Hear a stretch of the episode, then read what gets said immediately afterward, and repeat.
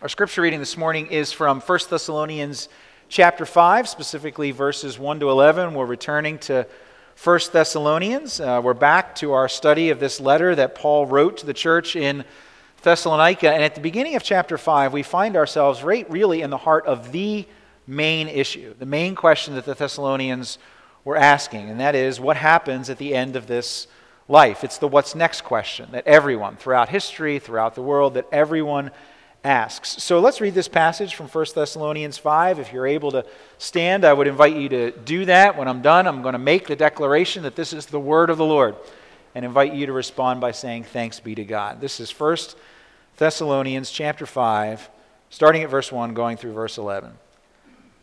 The Apostle Paul, under the inspiration of the Holy Spirit, writes Now concerning the times and the seasons, brothers, you have no need to have anything written to you for you yourselves are fully aware that the day of the Lord will come like a thief in the night. While people are saying, There's peace and security, then sudden destruction will come upon them, as labor pains come upon a pregnant woman, and they will not escape. But you are not in darkness, brothers, for that day to surprise you like a thief. For you are all children of light, children of the day. We are not of the night or of the darkness. So then let us not sleep as others do, but let us keep awake and be sober. For those who sleep, sleep at night, and those who get drunk are drunk at night. But since we belong to the day, let us be sober, having put on the breastplate of faith and love, and for a helmet, the hope of salvation. For God has not destined us for wrath, but to obtain salvation through our Lord Jesus Christ, who died for us, so that whether we are awake or asleep, we might live with him. Therefore, encourage one another and build one another up, just as you are doing. This is the word of the Lord. Please be seated. now, baseball season ended a few weeks ago, um, and uh, at least according to the television ratings for the World Series, uh, it ended with, a, with kind of a whimper rather than, uh, than with a bang. The ratings were, were pretty poor, and the poor ratings uh, brought out some of the uh, familiar predictions of the impending death of baseball. Uh, and, and, of course, along with that, who is to blame for it? For example, um, one newspaper columnist uh, once wrote, An interest in baseball is dying. That's what the columnist wrote. Uh, and then he speculates, he goes on, uh, as to some of what, uh, what some of the reasons might be, uh, assigns some blame. He says, uh, maybe, is, this, is, it that the season is too long? or, is it, or is this the beginning of the end of the national game? If so, he says, there is none to blame but the owners, the owners of the parks and the teams. Now, here's another quote. Uh, this one is from a former player, manager, spent decades on the field, and then he became a broadcaster. He said, The modern game of baseball is weaker than at any time in my 22 years in the majors. He said, The pitchers these days, he said, they squawk too much about their sore arms, and that players in general are a lot more temperamental. They're much more spoiled than when I played the game.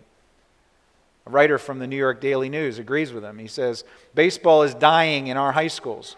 It's losing ground in our colleges. It's dying on the lots throughout the country. Now, does that sound familiar? If you follow baseball, you've probably read stuff like that. Probably heard it. Now, here's the interesting thing that first quote that I read from the Oakland Tribune in 1905. Second two quotes are a bit more recent. They're both from 1939. Not isolated predictions. Right? In fact, almost from the start of baseball, people have been predicting the end of baseball. Now, someone might eventually be right. It may be that, uh, that these times we're living in, they're different. The end may, in fact, be near. We may be living in the end times of baseball. But we should at least have the humility to recognize that we aren't the first generation to have thought that about baseball. Now, what an interest, what's just an interesting curiosity about the, the end of baseball is a certainly much more important discussion and with far greater consequences when we're talking about the end of the world. And so those are the waters into which the Apostle Paul uh, steps here. And based on what we just read, I want to look at this passage from 1 Thessalonians chapter 5, and I want to do it um, like this. I want to I want to look at these kind of three categories. They're printed in your bulletin. Uh, let's talk about, uh, as it relates to the end of the world and the day of the Lord, let's talk about what we don't know. Uh, let's talk about what we do know. And then let's talk about what we do now what we don't know, what we do know, and what we do now. Okay, so let's, let's get started. Let's start with ignorance, what we don't know. And this is really summarized in verse 1.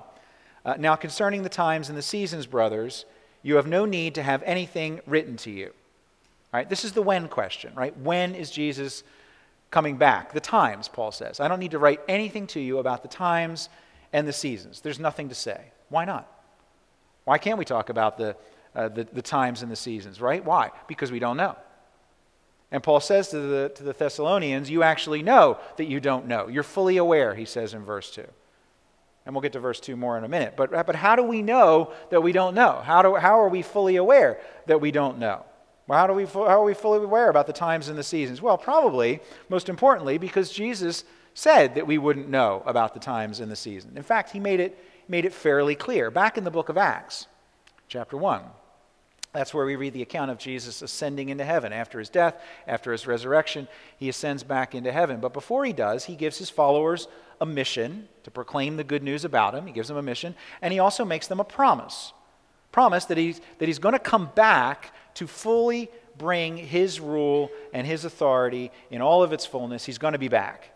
And that's when, in Acts chapter 1, verse 6, several of his disciples come to him and say, Lord, will you at that time restore the kingdom of Israel? In other words, at the time of, of your return. And Jesus says to them, Acts 1, verse 7, It is not for you to know the times and the seasons that the Father has fixed by his own authority.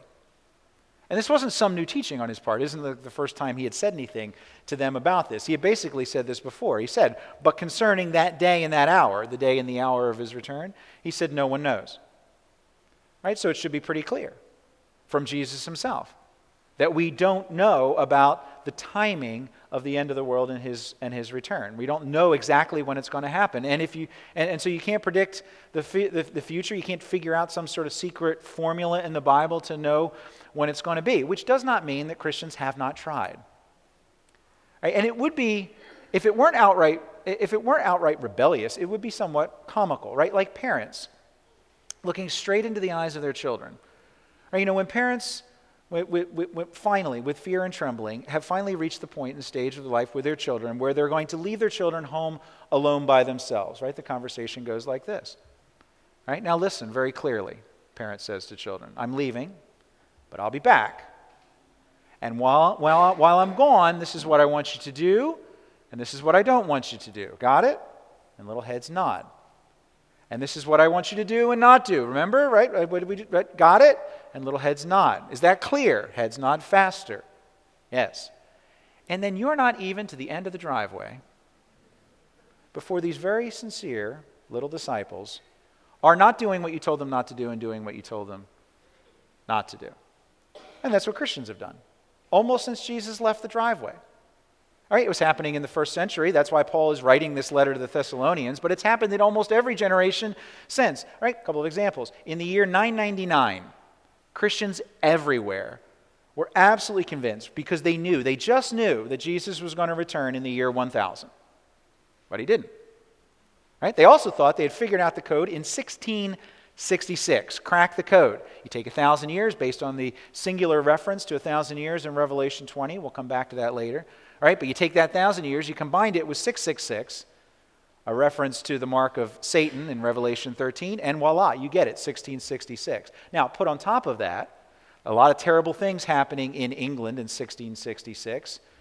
Right? Many Christians, English Christians, of course, assuming that England was the center of God's universe, right? They plague, fire, drought, war, and the people said, This is it. It's got to be it. This has to be the end. Jesus is coming this year. he didn't. New England, uh, the New England preacher, Puritan minister Cotton Mather, solid theologian in many other areas, was absolutely convinced that he had figured it out that Jesus was returning to New England, of course, right, the new center of God's concern, right, and it was going to happen in 1697. And then when it didn't, it was going to happen in 1716. But then it didn't. Continues in our lifetime, right? Some of you remember the Bible teacher uh, Harold Camping, right? He wrote this book, first predicting the return of Jesus in September 1994. And then on May 21st, 2011, starting at 6 p.m. in the Pacific time zone, very specific, the center of God's universe shifting obviously from London to New England to now California. That's when he was going to come back, 6 p.m. Pacific time on this specific day. Of course, he didn't. Now, you could spend hours reviewing the lists of similar predictions that have been made throughout history. But everyone could have been spared all the frustration if we would just imagine Jesus as the parent returning home to discover his children's disobedient, the, parents, the parent who says, What was the last thing I told you before I left? It's not for you to know the times and the seasons that the Father has fixed by his own authority. All right, that's what we don't know. But that doesn't mean that we don't know something. We know a lot, actually, about Jesus' return and the day of his return. All right, so that's point number two. Move on. What we do know. Well, what do we know? Well, let me give you three things, three sub bullets, if you, if you will, right, that we know about the day of Jesus' return. What do we know? Well, first, we know that there will be a day. Right, verse 2. Uh, before you get to thinking about how the day of the Lord will come, stop and recognize that it's assumed that the day of the Lord will come. For you yourselves are fully aware that the day of the Lord will come. Don't pass by that too quickly. This is no secondary teaching here of the Christian church. This is a central doctrine the return of Jesus at the end of this age. Now, of course, it doesn't mean that that, that, that itself is without controversy. The very idea of a day of the Lord at all, when biblically understood, makes many people in our world today very uncomfortable. Right? And that's because the day of the Lord was a pretty common phrase in the Hebrew scriptures that referred to the day of God's wrath, the day of God's judgment, and the day of God's salvation. But, but, but people get uncomfortable with that because a God of wrath? A God of judgment? A God who's going to judge right from wrong? Kind of settle accounts finally at the end of the day? Right? People, people rebel against that kind of concept. Or actually, if you really think about it and press it, do they? I actually don't think that modern people in our age are as opposed to a day of justice and reckoning as, as we might originally think, right? Because all around us are calls for what? Justice. Right? For people, for nations, to be held, for people to be held accountable for their actions, for nations to be held accountable for their actions. Now, where the difference comes, of course, the differ, differences that are wide are about who's wrong, about who's right, about who should get justice, about what crimes, what sins, what, which ones should be judged. Right? There's lots of disagreement about that. But everyone is actually much more united around the idea than we might think that there should be justice, that there should be perhaps an ultimate day of reckoning. Which actually kind of leads you back to we actually need this day of reckoning. If there's so much disagreement about what's wrong and what's right, about, about what should be judged and what shouldn't be, if it's so disagreed upon, it actually leads us back to we need that day of justice that day of reckoning to be a day of the Lord. Because you need someone who's over it all to make the final call on all of these things.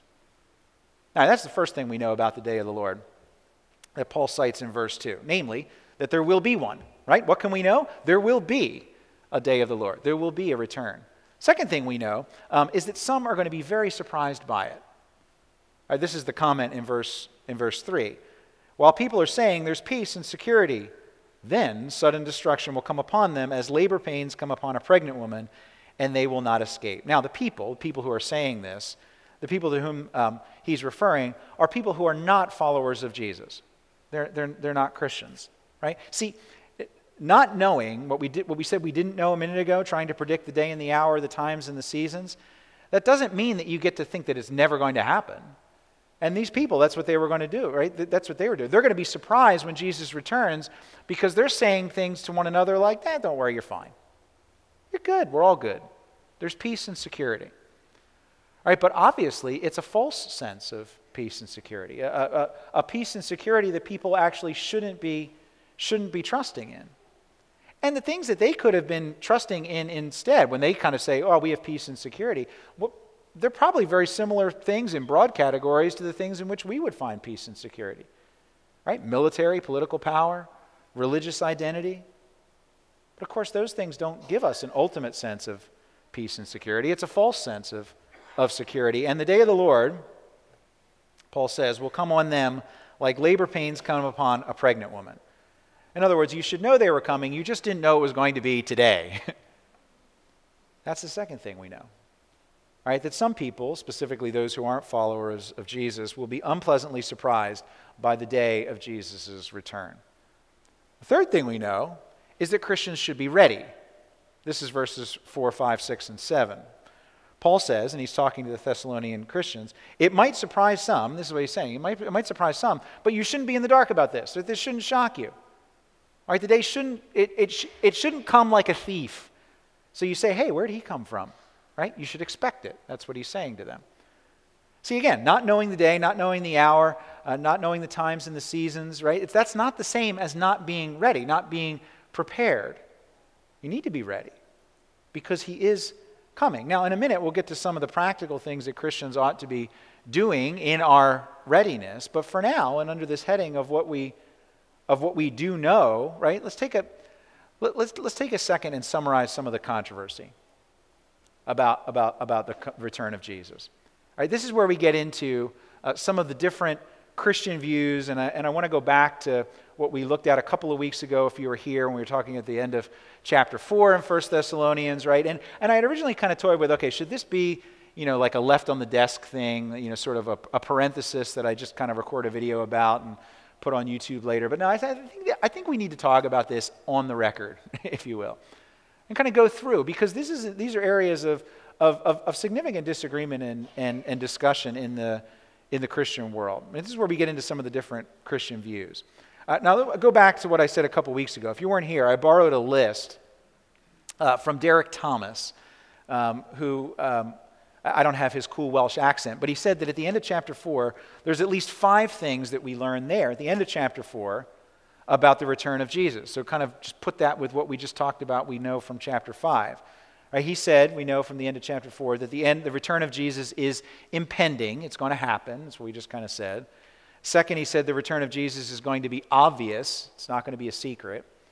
Uh, he said it's third, it's going to be transformative. I mean, in other words, it's not going to leave anyone unchanged. Everyone will be changed by the return of Jesus. Fourth, it's going to be personal. It'll be Jesus himself who's coming back, not some like you know ambassador on his behalf. And fifth, it's going to be permanent, which means that the age that we're living in now, the temporary age, the age of the temporary, will be will be over. Now, I repeat these things because none of these observations that we made in chapter 4, the end of chapter 4, are contradicted here by what we see in chapter 5. Jesus is coming. He's coming himself. He's coming with certainty, and nothing, when he comes, will be left unchanged. Right? That's what unifies the end of chapter 4 and the beginning of chapter 5. Okay, so where's the controversy, you say? Well, the controversy comes in the precise timeline and in the order of the events that are described at the end of chapter 4 and the beginning of chapter 5.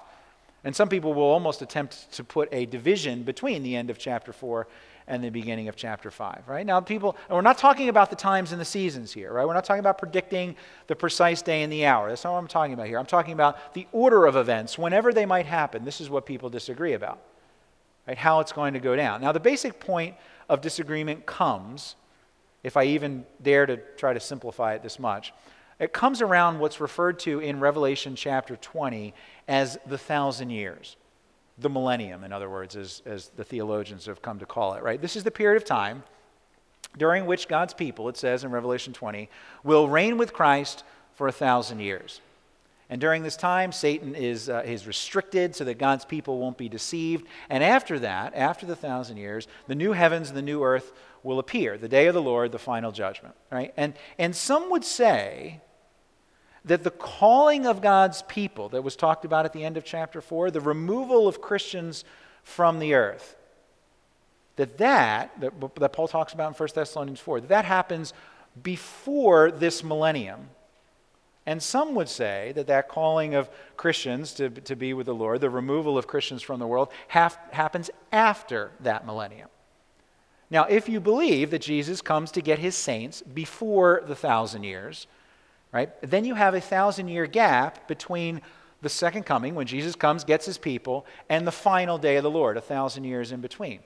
Right? A, final, a thousand years in between uh, the, the, the, the raising of God's people to be with him in the, in the heaven and the final judgment and the establishment of the new heavens and the new earth.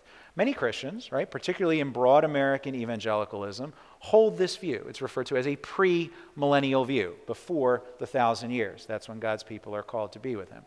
Jesus comes back to take his people before the thousand years. And then after the thousand years comes the day of the Lord and the final judgment. That's that view. Now, many people who hold that view, maybe some of you, are really smart, know your Bibles really, really well. And so we have to have a degree of humility when we engage with people around this kind of discussion. But I, and along with, I think it's fair to say, the majority of Christians up to just a couple hundred years ago, struggle to see how you get that view from the scripture without some highly speculative assumptions about things and events that just really aren't talked specifically about in the text.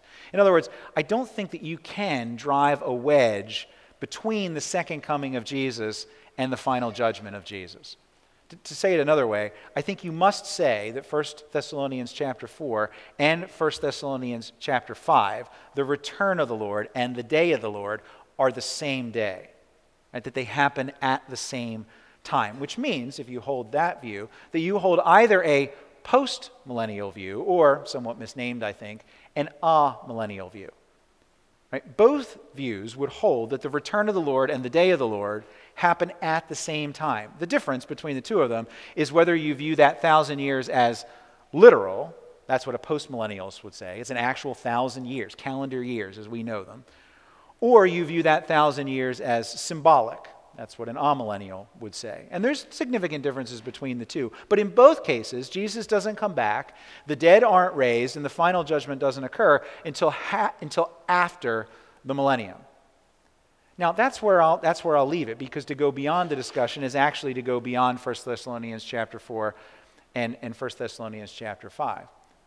Now, I had to do that at least a little bit, and there's more. If you're on our email list, I sent a, a, a summary in the, the Friday uh, morning Calvary, Converse, uh, Calvary uh, Connections email um, that kind of summarized the views, drew little charts and stuff so you can see if you're interested in getting that and you weren't on the list, then, then let me know afterward. But I had to do it because it does, this discussion actually does occupy a significant amount of bandwidth for Christian scholars and in the popular media. Right, all that's going on with Israel and stuff right now, you see discussions that relate to this conversation in the mainstream media. Right? And, that's, and that's why, now, either after going through this, right, your interest is piqued, you want to know more, or your eyes have rolled back into your head and you've fallen asleep. Paul says, don't be asleep, right? You belong to the day. Wake up. Right? In either case, whether you've fallen asleep or you're really excited about learning more, in either case, pull out the highlighter, okay? Pull out the big highlighter and rub it really, really hard over what we do know. Jesus is coming back to bring perfect and final justice to the world, which we desperately need. And he's coming to usher in an eternal kingdom of perfection, and we need to be ready. That we know with certainty, and all Christians agree. Which leads us briefly to the, to the third point the so what point. What does, what does being ready look like? Right? While we wait, what do we do now? Right? We did what we don't know, what we do know, and what we do now? We'll just walk through verses 8 to 11 with me and, and we see. Right? what do we do now? Well, first thing, verse 8, be sober. Paul's saying stay alert. Right? Don't shrink back from the world. Don't try to drug yourself by escaping the, the struggle and the stress. And you can do that with all kinds of things, right? Be, beware of drugging yourself with chemicals or pornography or food or travel or endless amusement or, or escaping into your own little kind of private world, right? As if, as a Christian, you don't have the resources to engage in the struggle of this world because you do. You do have the resources. Don't shrink back. Don't try to drug yourself to, to numb yourself to the, to the world. You have the resources. That's the bit about the breastplate and the helmet here, right? And that's the second thing. What do we do while we wait? What do we do now? Gear up. Or better, given the construction of the verb, remember that the Christian is already geared up. Christian has what he needs. You have a breastplate of faith and love. You have a helmet of the hope of salvation. That's what gives you your confidence as we wait in readiness for the Lord to return. Right? The fruit of Christian character, right? The classic Christian triad, faith, hope, and love, right? Which we see in other places. Remember 1 Corinthians 13? Those are the things that grow out of a Christian, and those are the things which God has equipped us, clothed us with, armed us with, geared us up with faith, hope, and love. The breastplate, the helmet. Now, and this comes, how do we do this? How do we actually kind of gear up? Well, we remember the gospel. That's the third thing we need to do. And it's, and it's, it's actually, and it's the most foundational. We can't, we, we, we can't ignore the fact that the day of the Lord without the gospel is really something that we should fear rather than desire. And I tried to make this point, right, to, to you that everyone seems to want justice in some abstract sense. Everyone in the world around us. I mean, justice, demanding justice, right? But for whom do we usually want justice? For the other person, right? They should get justice. Right? We need a final judge. We need him to be perfect. We need him to be powerful until we realize that the same law and the same high standards that we place on others actually would condemn us as well if we try to live up to the same high standards we put on everyone else. And then we need some gospel. Right? Then we need, we need some good news. Now, what's the gospel? Well, it tells us. Right? If, if anyone were to say to you, hey, what's the good news about being a Christian, right? What do you say? Well, verses 9 and 10 are pretty good answer. The good news about being a Christian is that God has not destined us for wrath, but to obtain salvation through our Lord Jesus Christ, who died for us, so that whether we're awake or asleep, we might live with him. Do you see what that means? Right? It means we can escape God's wrath. We can be saved. We can stand on the day of the Lord. We can stand on the day of judgment when he returns. How? How do we stand? Right? Through our physical strength, through our superior intelligence, through our hard work, through our ethnic identity, through the color of our skin, through our political views. Is that how we stand? No. Right? And you just need to think about it for two seconds that that's not good news if that's how someone is attempting to stand because you aren't strong enough, you aren't smart enough, you aren't hardworking enough. Right? Because the good and the righteous ethnic group or race or political view, they just keep changing anyway, and there's nothing to stand on there. No, the gospel, the good news, is that none of those things are how you obtain salvation. The good news is that you obtain salvation, Paul says, through the Lord Jesus Christ. All right, great. Jesus saves us. Some are saved, right? But some, right? Wait, wait a second, you say. Wait a minute. That's not fair. Right? How can Jesus ignore someone's guilt? If they're guilty, right, they, they, that would be unjust. Someone has to pay. And you're absolutely right. Someone does have to pay. Someone does have to pay, pay in order for us to be able to stand in the day of the Lord. It's just, it's just that, and this is what makes the gospel so gospel, makes the gospel so amazing. That someone who paid, who took the justice we deserve, is actually the judge who's returning. It's Jesus himself. Look at verse 10 Jesus, who died for us so that we might live with him. And that's what we have to do live with him. That's what we're called to do. Right? We live with him. We get to live with him because he has already won the battle, because he has gone to war on our behalf, because he has suffered and died. We get to live with him. We get to enjoy the fruits of the victory. And what waiting does, as we wait for him to return, is remind us through our patience that the battle for victory is not our battle. It's not our, it's not our fight. It's been fought for us. On October 1st, 1940, a military regiment marched through the streets of New Westminster, a, a, uh, uh, uh, a section of the city of Vancouver, British, Canada, British Columbia, Canada. Uh, the men were all lined up, three across, uh, as the column stretched for blocks going back through the streets as far as you could see. And as they marched, a newspaper photographer took what became a famous picture of a five year old boy named Warren Bernard. Little Warren broke free from his mother, ran out into the column of soldiers to his father, Jack. And with all the tenderness of a father, Jack shifted his rifle from his right hand, where all the other soldiers had been carrying it, to his left hand and held out his right hand to his son, Jack, running alongside, just as the photographer snapped the picture. And the photo became famous. Right? The caption was, Wait for me, Daddy. And it ran in all the papers, all across North America. It was printed in Life magazine. Right? They hung it in all the schoolrooms throughout the province of British Columbia in Canada. Wait for me, Daddy. An emotional caption. But of course, it actually was the other way around. The child was the one who would have to wait. Child can't accompany the father because the father was going off to war. Right? He isn't big enough for the task, isn't strong enough. We aren't either. Right? You can't win the victory against sin and against suffering. It must be done. It has been done by Jesus. And now what we have is this good news. the news reports have now, on the other side of the war, brought news from the front line, and it happened 2,000 years ago. The enemy is defeated. It's come at great cost, but our victor, the Lord Jesus Christ, the one who fought on our behalf, while we waited at home. He's won. And he's coming back. He's coming back. Look up that photo online the reunification of the little boy with his father. He's coming back, Jesus. He is. Not sure when, but he's coming back to live with us and he's going to be with us again. And when he does, oh, I can't wait for that day, we will enjoy the fruits of victory eternal peace, ultimate security. Enjoy it together forever. Let's pray.